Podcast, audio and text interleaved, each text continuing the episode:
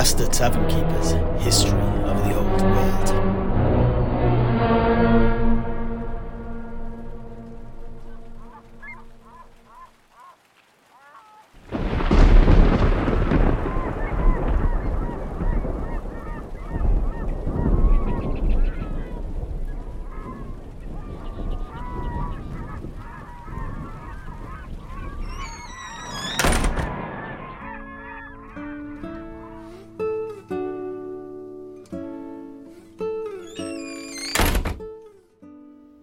So, Master Tavern Keeper, you've painted for us a fairly comprehensive picture of the uh, ancient armies of Nehekhara, but uh, you seem to have more to say about the uh, city of Numas. Am I right? Ah, indeed. I'll not lie. In terms of what we've discussed so far, Ramhotep's reign back in the Second Dynasty indelibly left a mark on the city. But it was only one of many things that coloured the city's history and underpinned the stance the city took during the rebellion against the great necromancer during the Third Dynasty. There is indeed much more to be said. Ah, I see. But of course, as ever, I bow to your wealth of knowledge. Ah, ah, ah. Well, I don't know about that. But to finish off our chat about Numas, I really do want to give an overview of the history of the city, up to and then beyond the rebellion, and the uh, legacy, although some may say uh, curse, left behind by the uh, Scarab King. It only seems right, in my considered opinion. Yeah, yeah. Well, uh, by all means. And then, please, reveal for us the allegiance of the city. You've uh, kept us on tenterhooks for long enough, I think. Were they loyalists or traitors? I simply must know. but of course, it wasn't intentional. After this last indulgence, I promise I will reveal to whom the twin priest kings of Numas bent the knee. Ah, yeah, yeah. Thank you, thank you. But uh, I am a patient man. There is no rush. Please, take your time. Ah, indeed you are, and indeed I will. Well, for the moment though, let us uh, go back to the founding of the city of Numas. Each of the cities of what would go on to become the realm of Nehekhara began as individual kingdoms, not unlike the rival city states we have here in Tilea. And just as our uh, beloved Tobaro is so very different in character to, say, uh, Remas or Miragliano, each of the cities of the Tomb Kings, from Zandri, Lahmia, down to Ka-Sabar, both possessed and went on to retain their own unique characteristics throughout their lifespans, even as the uh, geopolitical environment around them fluctuated and changed. Not only this, just as in Tilea here, if you say compare the iniquitous inland city of Pavona to the jovial yet cutthroat mercantile harbour city of Luccini, none would confuse the two. Likewise, in the land of the Tomb Kings, the Nehekharan cities of the north differ vastly to those in the south and east. That said, the northern cities such as Numas, which we have been discussing, and Zandri, which we will come on to next, shared some common traits.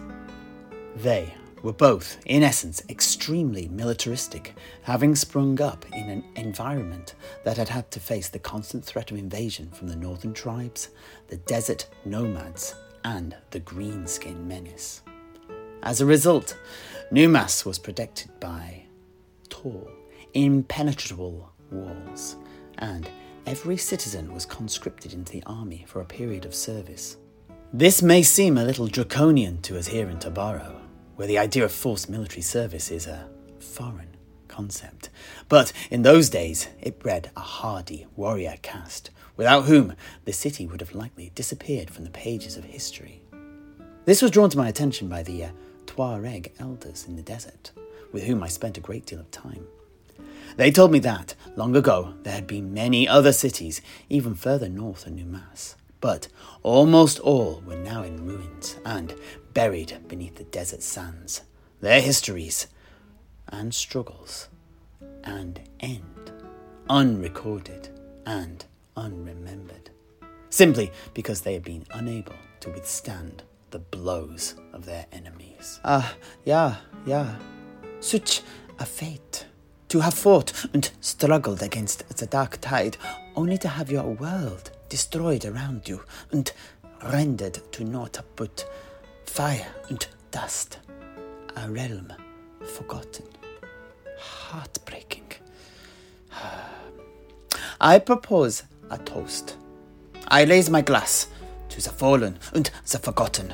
Though you are gone, this old world you fought for shall persist, whilst men still draw breath. Here, here, to the old world, and the blood that flows through her veins and drips from her blades.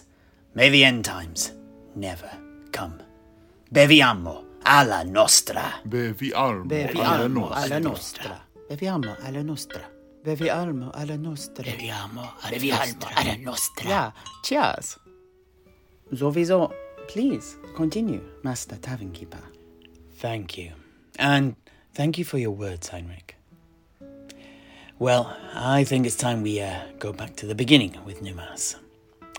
Now, if you remember, I said that Numas had been founded by King Kesek, another great conqueror, but also a builder.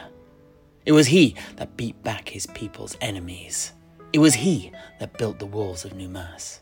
And it was he that wrote and codified the laws of the city. After his death, his heirs continued to reign in Numas until the coming of Settra, the imperishable, King of Khemri and King of Kings. Settra fought to unify all of Nehekhara, even sacrificing his own children to beseech the god's favour in his task. And this they did. The subjugation of Numas was decided at that very moment. For who could stand against the will of the gods? Not Numas. And the city was forced bend the knee and pay tribute to Settra. However, as soon as Settra died at the grand old age of 150, and with him his herald Nekaph, who had slain the rebellious king of Bhagar some 33 years earlier, Numas too rebelled and succeeded in gaining its independence once more. Over the next 400 years, throughout the remainder of the First Dynasty and into the Second, Numas was conquered, lost, and then reconquered by Khemri a number of times, but could never be held. The last of these was in the wake of the death of Ramhotep, the Scarab King. His loss, and the loss of the heart of his army as they committed ritual suicide after his assassination, left Numas vulnerable. In response, the city quickly replaced the lost elite Scarab Legion with something called the Sphinx Legion, drawn from the surviving veterans of Ramhotep's army. To fill the other units in the army, the city's new ruler, whose bloodstained name is unrecorded, drafted in as many men and women, most of whom had already finished their military service, as could be spared. In this way, Queen Rasut of Khemri was not able to bring Numas to heel. However, the city was but a shadow of its former strength, and her successor, Khetep, the father of Nagash and regent of her three year old infant son King, who did not make it past the third year of his reign, it has to be said, certainly was able to humble Numas during his own campaign to bring all of Nehekhara back under the heel of Khemri. And so it was. When Nagash usurped the throne of his brother Thutep, all of Nehekhara had already sworn their fealty to Khemri, the so called City of Kings. And thus, at least insofar as Nagash was concerned, they had already sworn their fealty to him. In this, he was wrong. And although the twin priest kings of Numas were, ostensibly, loyal to Nagash, it was but part of the political game that Numas had been playing for centuries. And the city was used to swearing fealty to Khemri, only to throw off its yoke at the first opportunity. A less uh, self absorbed man than Nagash would have realized that. But the great necromancer's greatest weakness has always been his lack of understanding of the drives and motivations of others. This meant he had a complete inability to plan for it in his great schemes, and this void in his character would constantly end up unraveling his plans without him being able to grasp the reasons why. Hopefully, you'll be able to judge that for yourselves once we get into the events of the rebellion itself. But first, we've other cities and their armies to discuss.